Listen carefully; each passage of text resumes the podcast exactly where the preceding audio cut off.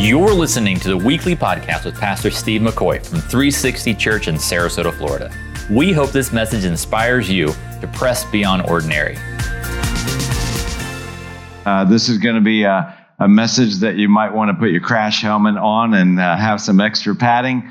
Uh, we at our church here at 360, we believe and um, and trying to find uh, and speak about all angles of the Bible uh, not just those that those parts that are easy and those parts that uh, are just make us feel good. There are plenty of parts in the Bible uh, that do make us feel good. Uh, we don't like those parts. I'm just kidding. We do. Uh, but there are parts where God calls us, and because He is a loving Father, as any parent, a good parent, a strong parent, is also going to talk about those things that that uh, call us into a deeper level and today, that's where we, we land ourselves. We've been going through the book of Jonah. And I, uh, hey man, can you hold that for me? Thank you. I don't see a chair. So um, we've been going through the book of Jonah today, and uh, we ha- we continue in that. And so uh, in that um, in that sense, we we land at a place I think is critical. And so, hey, thank you. That's oh, no problem. No, give my phone back, bro. That's good. I called him. He was ordering something off Amazon. Hey, what?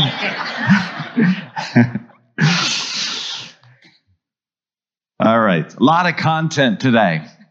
So if you're here for the first time, like man, there's a lot of content. A little unusual amount of content today, but uh, I think it's important.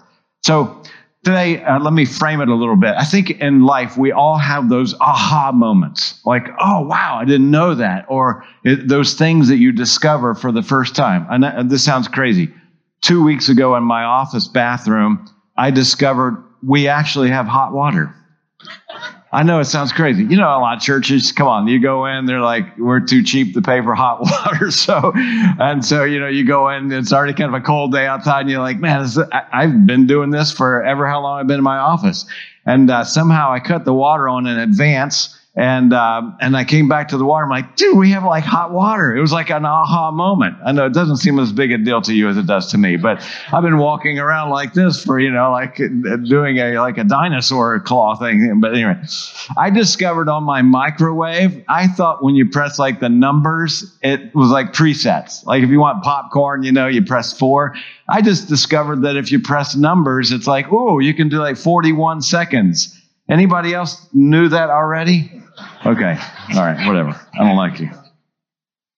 I was reading an article about some aha moments. Here are some of the most meaningful aha moments in life. The moment that you take responsibility. The moment that you realize that you're not the only one with problems. The moment that you feel the relief of minimalism. Some people have that like, wow, I should have done this years ago. The, the moment that you discover the paradox of giving.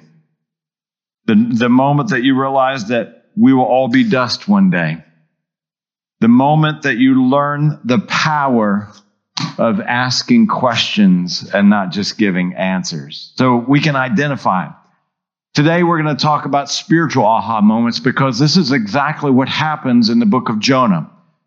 One day we looked at the theme of Jonah, that there were different themes, but those themes were in every chapter. It's the same for today.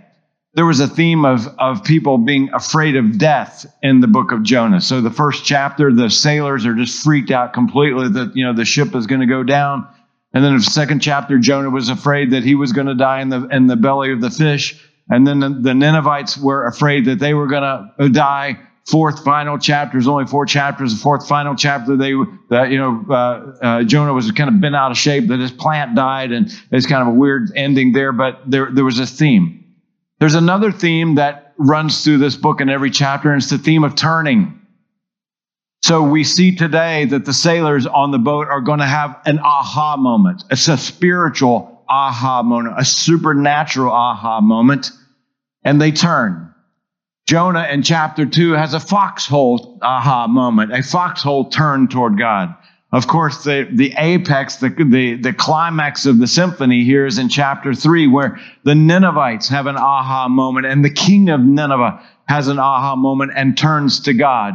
And then in the final chapter, we see Jonah turning away from God, turning away from the design that God had for him. So it's a, a message of turning today. We begin then in, uh, with this uh, quote from a guy named Kyle Idleman. Some of you know some of his books. He writes in this book, and the name of the book is called Aha, the moment, the God moment that changes everything. This is a moment that God leads us to, but doesn't leave us there. And so in this book, Kyle writes these words God often uses desperate moments to wake us up. Only when things start to fall apart do we have that aha moment, those when we finally open our eyes. So as you remember the story of Jonah as it begins, the, the, the Jonah is running away from God. He's on the ship. There's a storm. God creates a storm and it looks like all is lost. These sailors are at a desperate moment, and that's when they finally wake up to God. We begin today in Jonah chapter 1 and verse 7. Then the sailors said to each other, Come, let's cast lots to find out who is responsible for this calamity of the ocean just churning and turning up on the boat. They cast lots, and the lot fell on Jonah. Boy, I wish we could do that these days, to be honest with you. Make life a lot easier. Okay, who left their socks in the living room? We're going to cast lots and see who it was. Because nobody wants to confess. So they asked Jonah, Tell us who is responsible for making all this trouble for us? What do you do? Where do you come from? What is your country? Because as we look before, the sailors for, were from all over different locations with different religions and different faiths. From what people are you from? He said, I'm a, a Hebrew and I worship the Lord, the God of heaven, who made the sea and the land. Their response to that statement is surprising because it would be like sitting in a room with 10 people, all of different faiths. Tell us about your God. Tell us about your religion. Tell us about your faith. And someone says, Well, I'm, I'm a Hindu and this is what we believe. Like, oh, interesting. Tell me, I'm a Buddhist and this is who I am. This is my belief. Very interesting. It was like a discussion. So when he says to this group of men who have different faiths, he says, I'm a Hebrew and I worship the Lord who God who made the heavens and the earth, the sea that we're in that's churning, by the way. It's interesting that this terrified them. Why didn't they say, huh? Well, that's interesting. He made the sea. Well, maybe you could throw up a prayer for us since the sea is about to kill us. But they were terrified because the key to our conversation today, God was doing something. This was no, this was just not a natural intellectual teasing conversation. Say, tell us about your faith. Hey, who's your favorite sports team? It was beyond that because the theme for today is what if we relied on the supernatural movement of God a bit more in our conversations about faith?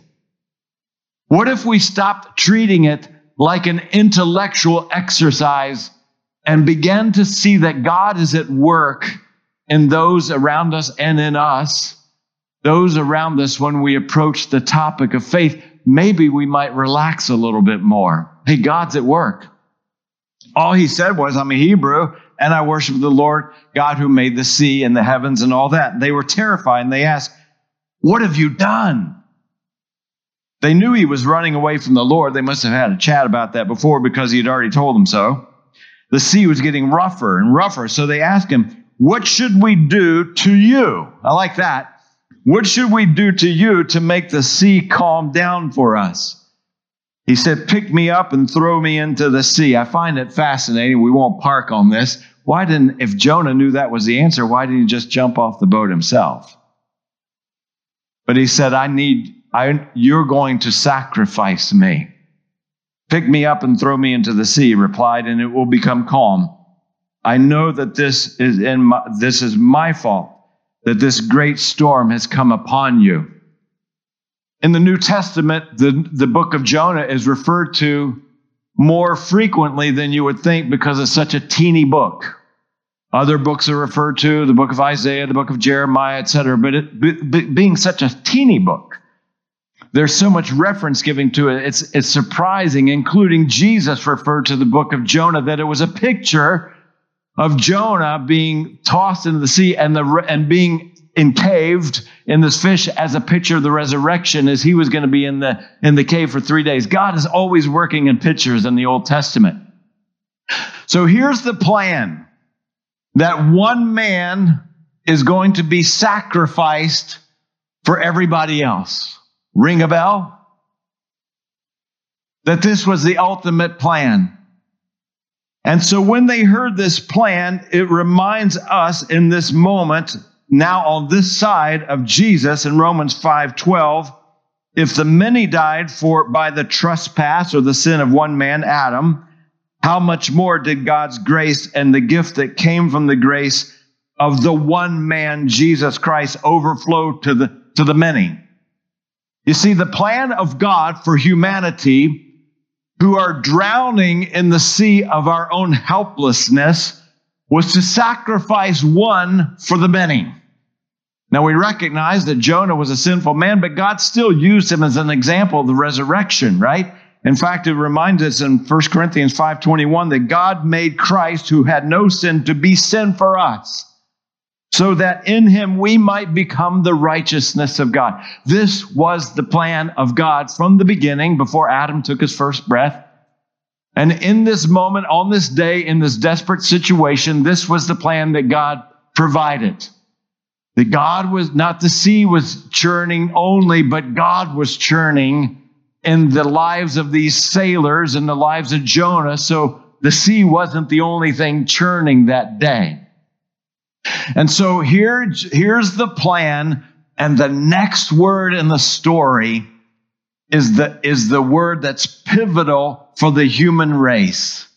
The next word is instead.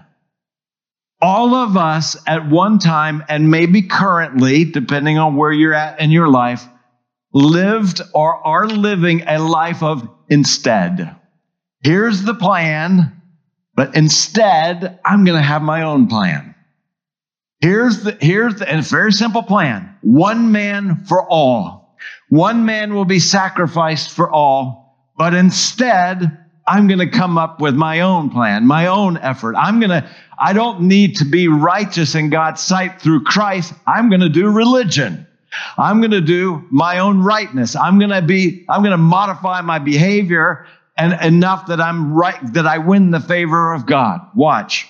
In the next verse, in verse 13, instead of throwing Jonah off the, the boat, which was the plan, instead, the men did their best to row back to the land. Don't we do our best to do everything except God's plan? Have you ever noticed that? If he says, look, you can do red, I want green. If he said green, I want red. If he said blue, I want purple. If he said blue, purple, I want blue. It's just in our nature to say, I've got a better plan. Instead, I'm going to li- live a different life. Instead, the men did their best to row back to the land. And as it happens, but they could not. Of course they couldn't, because it was God who was churning, not just the sea. They could not. And the sea, created by the God who Jonah was running from, the sea, grew even wilder than before. There was about to be this aha moment. And it is the greatest aha moment that a human being can have. I mean, there, we went through a list of aha moments as human beings and in our human experience that are like, man, these are great moments. But the greatest moment the greatest aha moment, the greatest discovery moment is not that you have hot water in your faucet or you know how to now do 41 seconds on your microwave. The greatest aha moment is when your arms get so tired of rowing away from God that you say, it's getting worser and worser and worser. And like, oh, I need God. And God says, that's it right there. That's it right there. And if you're at home, there are 12 people in the room that are super excited about that. So I've taken this, this little word, aha. I don't know, is that a legal word in Scrabble? Uh, who knows?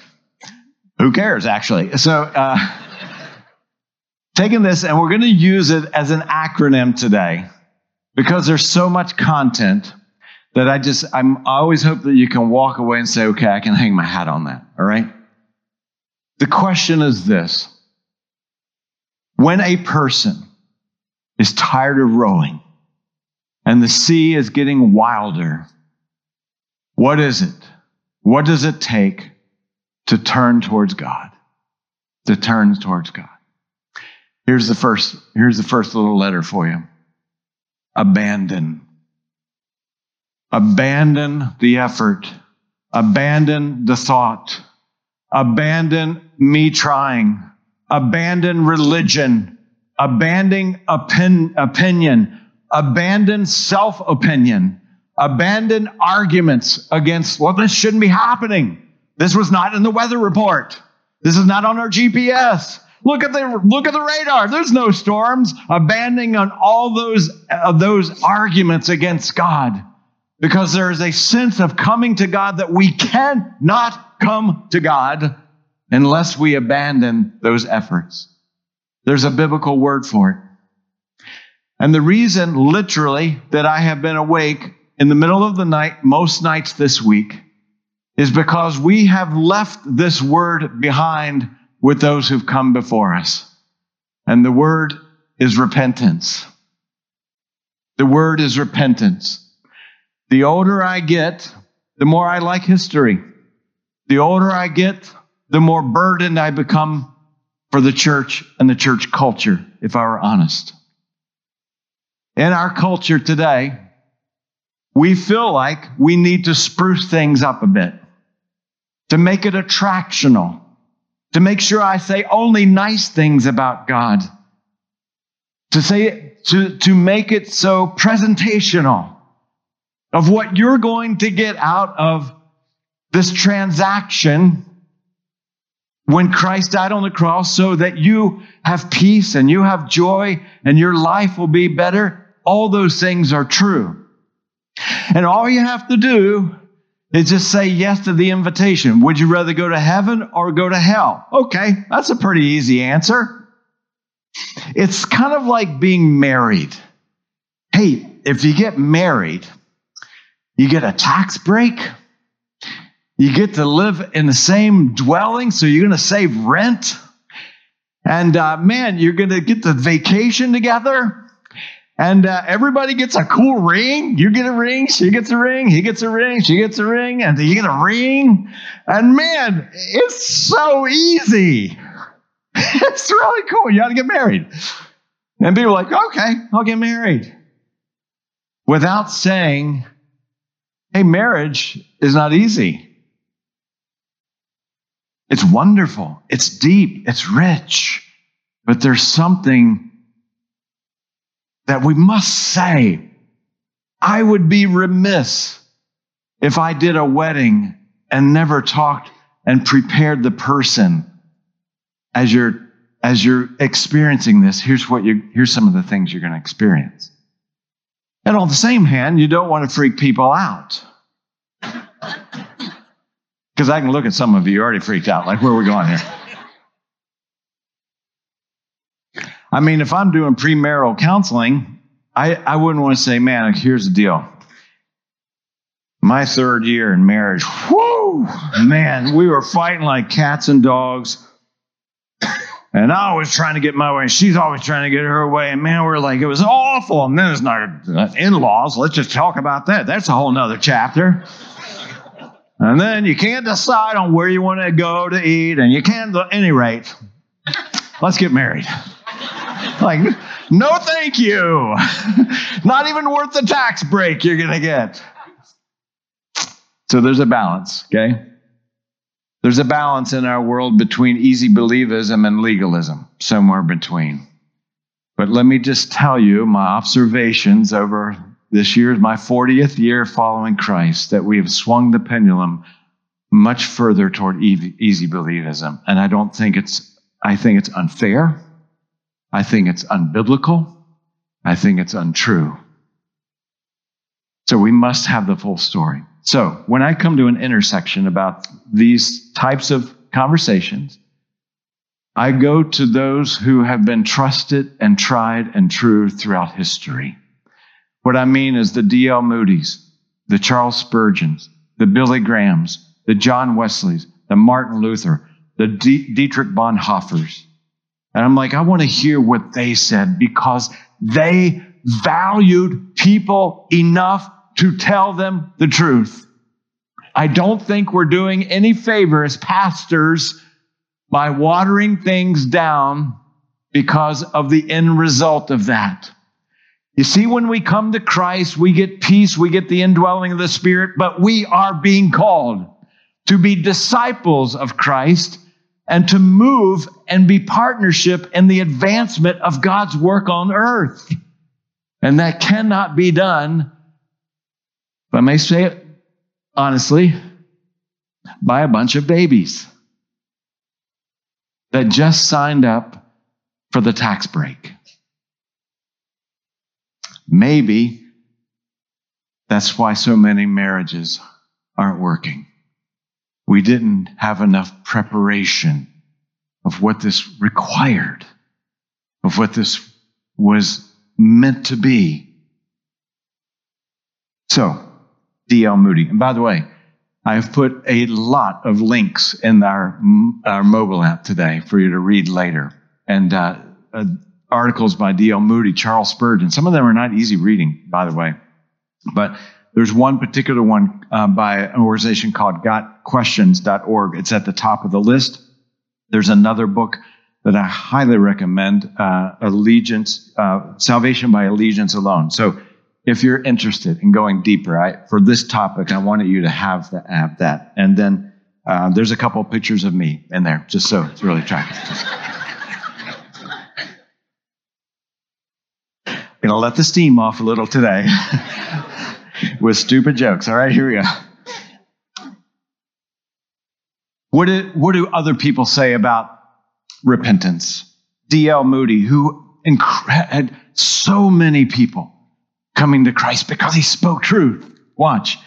He said there's a good deal of trouble among people about what repentance really is. If you ask people what it is, they will tell you it's feeling sorry.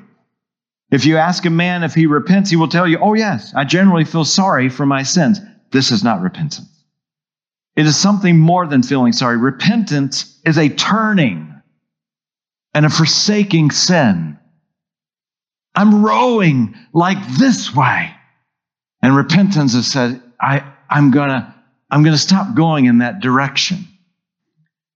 Repentance is a turning and forsaking of sin. If a man is not repentant, his face is turned away from God like Jonah. And the moment his face is turned towards God, peace and joy follow. He had this amazing illustration that and you can almost see it if you were close enough, you'd see it. But let's say these bright lights up here are the sun. And D.L. Moody said, When I have my back toward the sun, my shadows are in front of me. But when I turn my face toward the sun, my shadows are behind. So what we're going to see is like everything else. Repentance is, is enveloped in this relational love that God has. In other words, repentance isn't a dirty word because uh, here's what we automatically go to. In order to come to Christ, you better stop smoking. Okay, that sounds great. I really want to do that. And we have to, and we have to be careful that we don't, we don't say this. In order to come to Christ, you must clean up your act.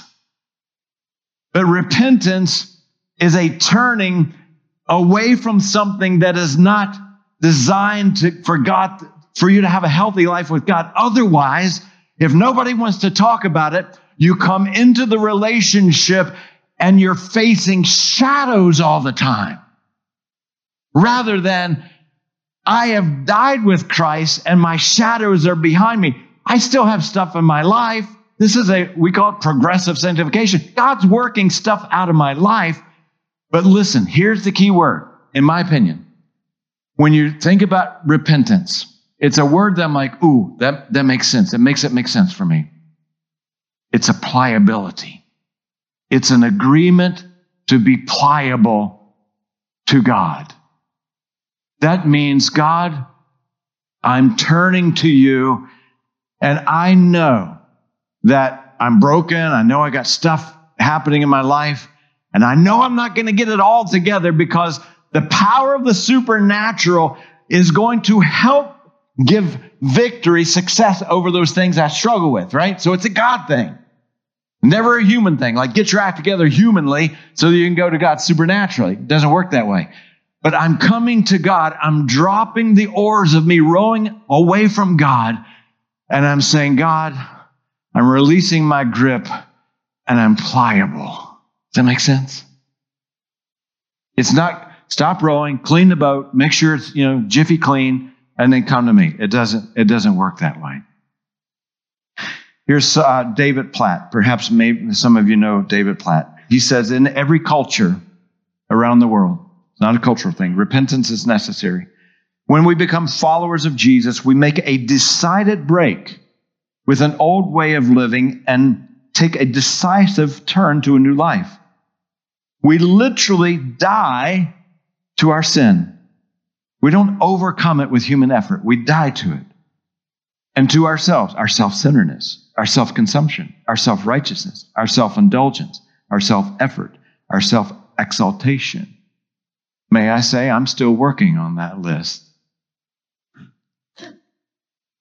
In, in the words of Paul, we have no longer been crucified with, we, we have been crucified with Christ and we no longer live, but Christ lives in us. See, we can relax about talking about repentance because it is a supernatural work and it's not we're telling people, get your act together.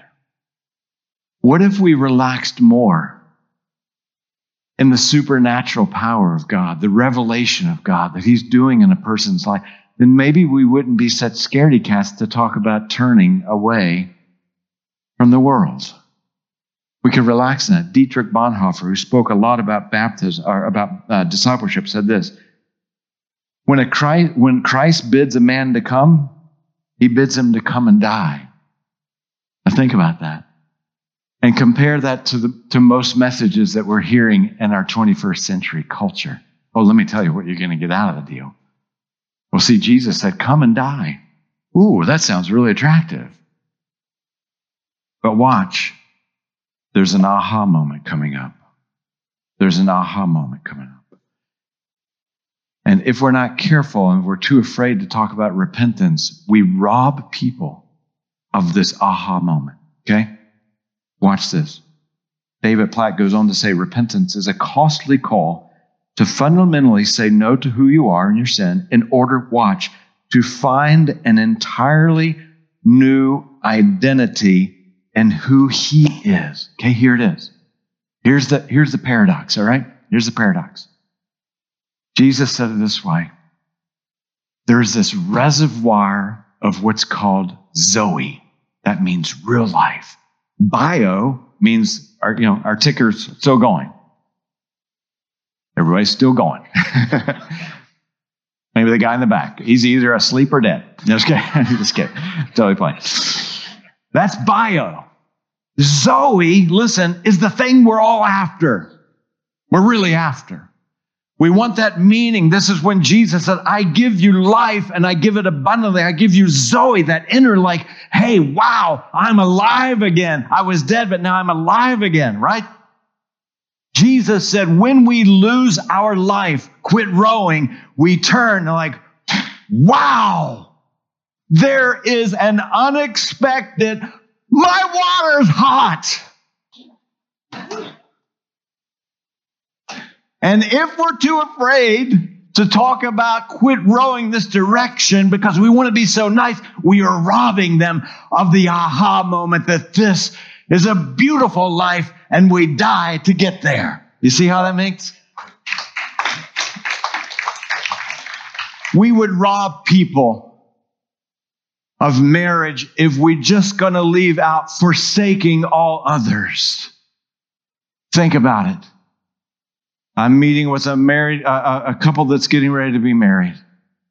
I'm like, you know, if I bring up that forsaking all others thing, really might turn them off. And maybe they maybe they won't get married. So I know he's got a couple girlfriends, so I'm to leave that part out. Now let's just envision how that's going to go in month two. See what I'm saying? How ridiculous. How ridiculous it would be. Rather than looking someone in the eyes and say, you know what? Breaking news, you're not going to agree on everything. Breaking news, the Bible says, submit to one another. And when you do, you're going to be married, as I have for 26 years, and look in the eyes of your bride and say, This is the best thing that's ever happened. And there's a richness there. Because if someone said, What's the success of being married for 26 years? Keep dying to yourself. Because if you want your way all the time, it ain't going to work out that great. Trust me, she's tried.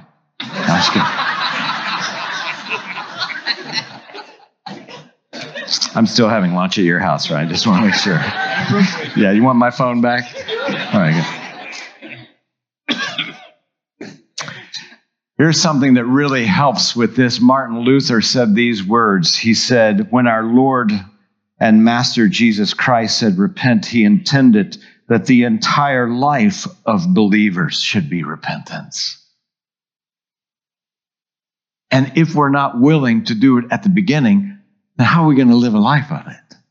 If no one told us about it at the beginning, then how do we know? Oh, this is a life that I'm continually being pliable and a, a life of repentance. It's the secret. Romans chapter 2, verse 4.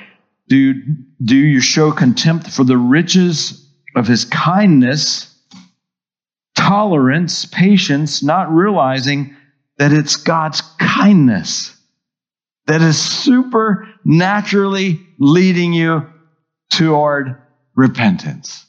It's our second point.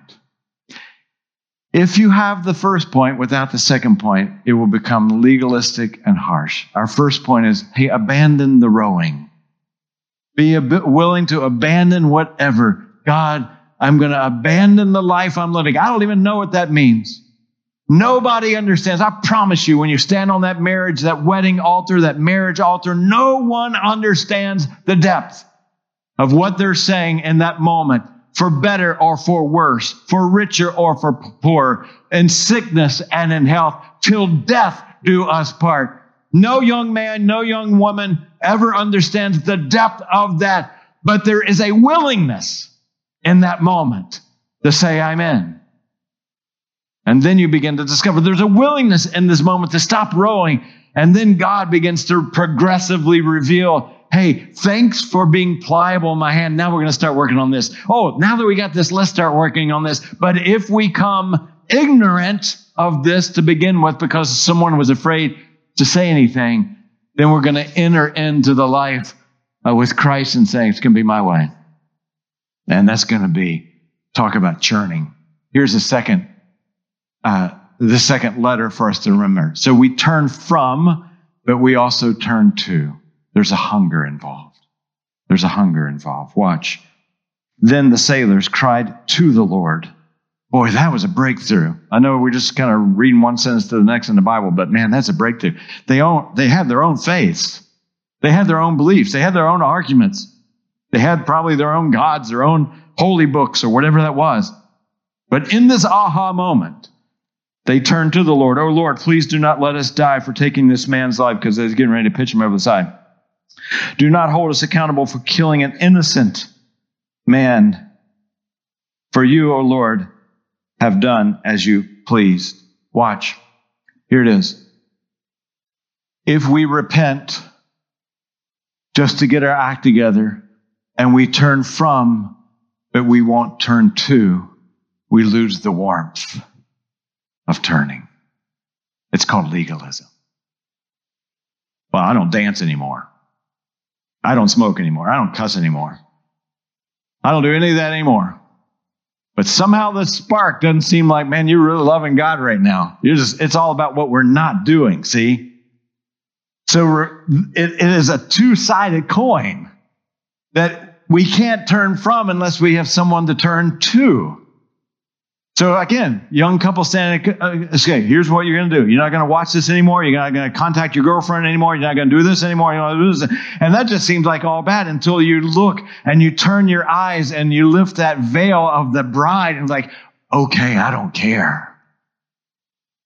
You see, it's mm, mm, mm, cha cha cha that makes this like, hey, who wants it, right? see, what we're finding is that it is God's patience and his kindness that he's like, hey, I want you. Like, okay, who would want that life anymore? I want God. And that's the beauty and the repentance that we have. You remember the prodigal son. He had an aha moment. It literally says he came to his senses. And it wasn't that he just stopped doing what he wanted. He turned his journey toward his dad. And when he ran, he found his dad waiting, running with open arms. It's not just turning away from the filth of the pigsty. It's running into the arms of a loving father. Paul said it this way. He said, First, I preached to those in Damascus, then to those in Jerusalem, and then Judea. I was preaching all over the place to the Gentiles also, and I preached that they should repent and turn to God. It's a to from and prove their repentance by their deeds. See? Here's the deal. You can't, you'll prove your repentance a lot more when you embrace the Father. Otherwise, it would just, hey, you're a rule keeper. You're a rule keeper. No one can come to me unless the Father who sent, sent me draws him. What if we trusted in that supernatural movement of God? Would we be less afraid to talk to people about abandoning, you know, abandoning their old life? God's working in your life. You don't want the shadows in front of you. You want them behind you. You're going the wrong direction. And here's the language that you speak of love. I was in Costa Rica one time friend of mine. This was years ago. We were both in our 20s, didn't speak a lick of the language, and we got in a taxi cab together. And at one point, we had an aha moment. It was about, oh, maybe four or five miles into the journey. We're going the wrong way. We're going the wrong way. And then we, we discovered that we didn't know how to tell the driver that we were going the wrong way. And something about that just hit us funny. And you know when you're laughing so hard you can't speak? It's like the silent laugh, like there was nothing funny about it. but in that moment when we were doing it, we thought it was funny. And in the moment when we're rowing against God, we think it's we think, hey, we're having a great time. Until we have this aha moment, and then we turn in the right direction and it feels so great because, see, we'll never find our destiny until we turn. And when you find that destiny, it's like coming home. If you've never had a relationship with God, listen, it's a paradox. You may be so worried about what you're going to give up or what you think you're going to have to give up. But I will tell you that when you arrive at the, at the doorstep of God. And maybe that's today for you. Maybe this is the decision making day for you, and maybe it's not. But if it is, you will have this strange sense that you've arrived at a place you've never been, and yet it feels like home. Because your Father in heaven has been waiting. But God is calling you to quit rowing to drop the oars, to abandon your life and lose your life so that you can have the greatest aha moment that you've ever experienced. To find life that you've never known at a deeper level. It's worth talking about. And I, for one, am not going to spruce it up. And neither should you. Repentance is not a dirty word, it's a beautiful word. Finally, we abandon the old life, we have a hunger for the new life. And we close by this we have an allegiance. This is where the words in the Bible get a little tricky.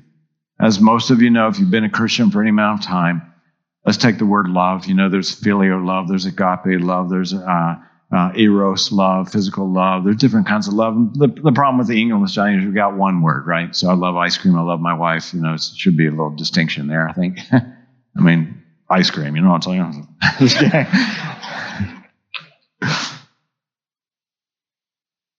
the word faith and belief are in the same category. Very, very, very unfortunate. The word faith, I'm going to put a, uh, a little definition up here for you. The Greek word normally translated faith is pistis. It includes three aspects intellectual agreement, like, okay, I can buy that. Mm-hmm. A confession of loyalty, an embodied fidelity. In most cases in the scripture, in the New Testament, the word faith means allegiance. That when Christ is calling people, go let the dead bury their dead, and then come follow me, and then have allegiance.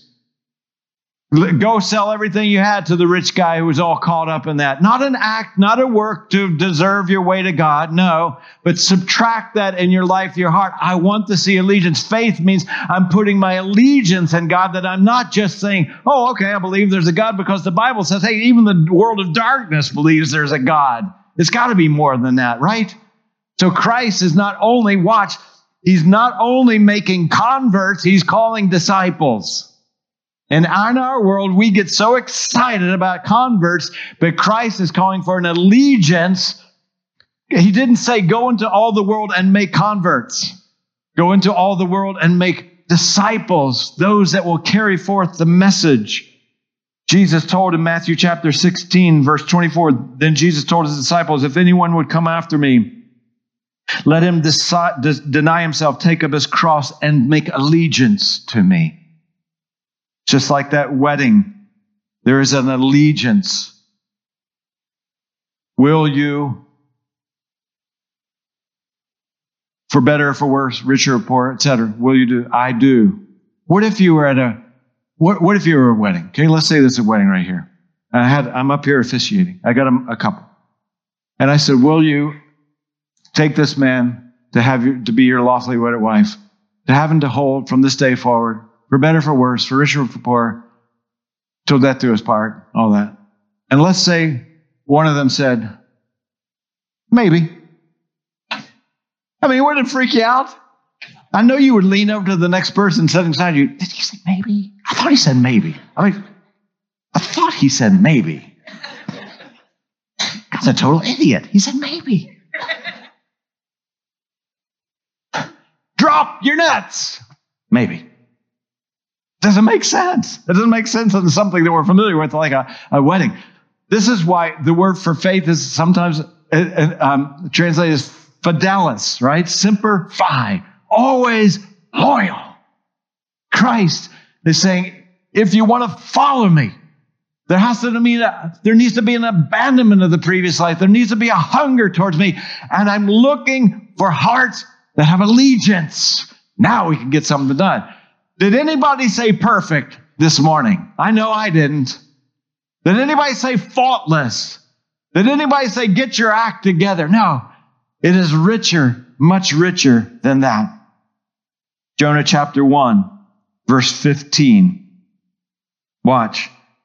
They took Jonah, the sailors, they took Jonah, they threw him overboard, and the raging sea grew calm. At this, the men greatly respected, revered, feared the Lord, and they offered a sacrifice to the Lord. And he had their allegiance. They made vows. You see the picture? I'm wrestling, wrestling, wrestling, wrestling with this kind of all week. And then this, this little gift box of a Bible verse came. At which point I said, God, if you could have given that on Monday, certainly would have. Watch this. It sums it up. Okay? And then we'll close, I promise. I know a lot of content today. Acts chapter 20, Paul speaking. There's a great article, by the way, about how Paul speaks to those who don't know Christ yet and how he speaks to those Christ. It's in the, it's in the link. Paul said, Acts chapter 20, watch this. I never shrank back from telling you what you needed to hear. If I were in a pastor's meeting right now, I'm like, this should be your life verse. You never shrink back. Fear God, not man. Fear God, not man. Trust in God's supernatural moving in a person. Oh, if I tell them this, is, they're not going to like it. No, allow trust in the supernatural revelation God's trying to have in a person's life and allow God to work and don't get in the way by trying to spruce it up. Look, I'm not telling you to go over to your neighbor this afternoon, ring the doorbell and tell them they're going to hell. Okay, that's not it, for heaven's sakes. You, there's a little thing called common sense that God has infused in our head, right? But Paul says this way I never shrank back from telling you what you needed to hear, either when I was preaching or when we were having coffee in your house. I never shrank back. And then he says, I've had one single message, whether I'm talking to the Jews or the Greeks, those who knew the scripture, Old Testament, those who had zero idea. I had one message for the Jews and Greeks alike. And here it is. And I, I kind of put numbers beside them. Number one, the necessity, not the option, the necessity for, of repenting from sin Number two, the turning to God. And number three, having the faith and allegiance in our Lord Jesus. I rest my case. No, I rest God's case. This is, the, this is it. What's, re- what's involved in turning to God? We end with this scripture verse in Philippians chapter 2, verse 13. Listen, if you're here wrestling with you, if you're churning inside like, no, ooh, yeah, it's God. God is churning in you. If someone's coming into mind and you're thinking, man, I really want to share this with, it's God churning in you. Let God churn. Let's quit sprucing it up. Let's quit making it easy. Let's quit running from the churn. Let's allow God to churn. Let's allow God to open our eyes. Let's allow God to be God and do whatever God wants to do rather than like, ooh, I got to tiptoe. No tiptoeing. Try to find in the Bible. No tiptoeing. Why? Because it is God who works in you to will, to act, to hunger, to repent, to abandon. It's God working in you according to his amazingly good purpose. Thank you for joining us, and special thanks for those of you who give generously to make this ministry possible. If you enjoyed the podcast, you can also subscribe or share it with your friends. For more information about 360 Church, visit us at the360church.com.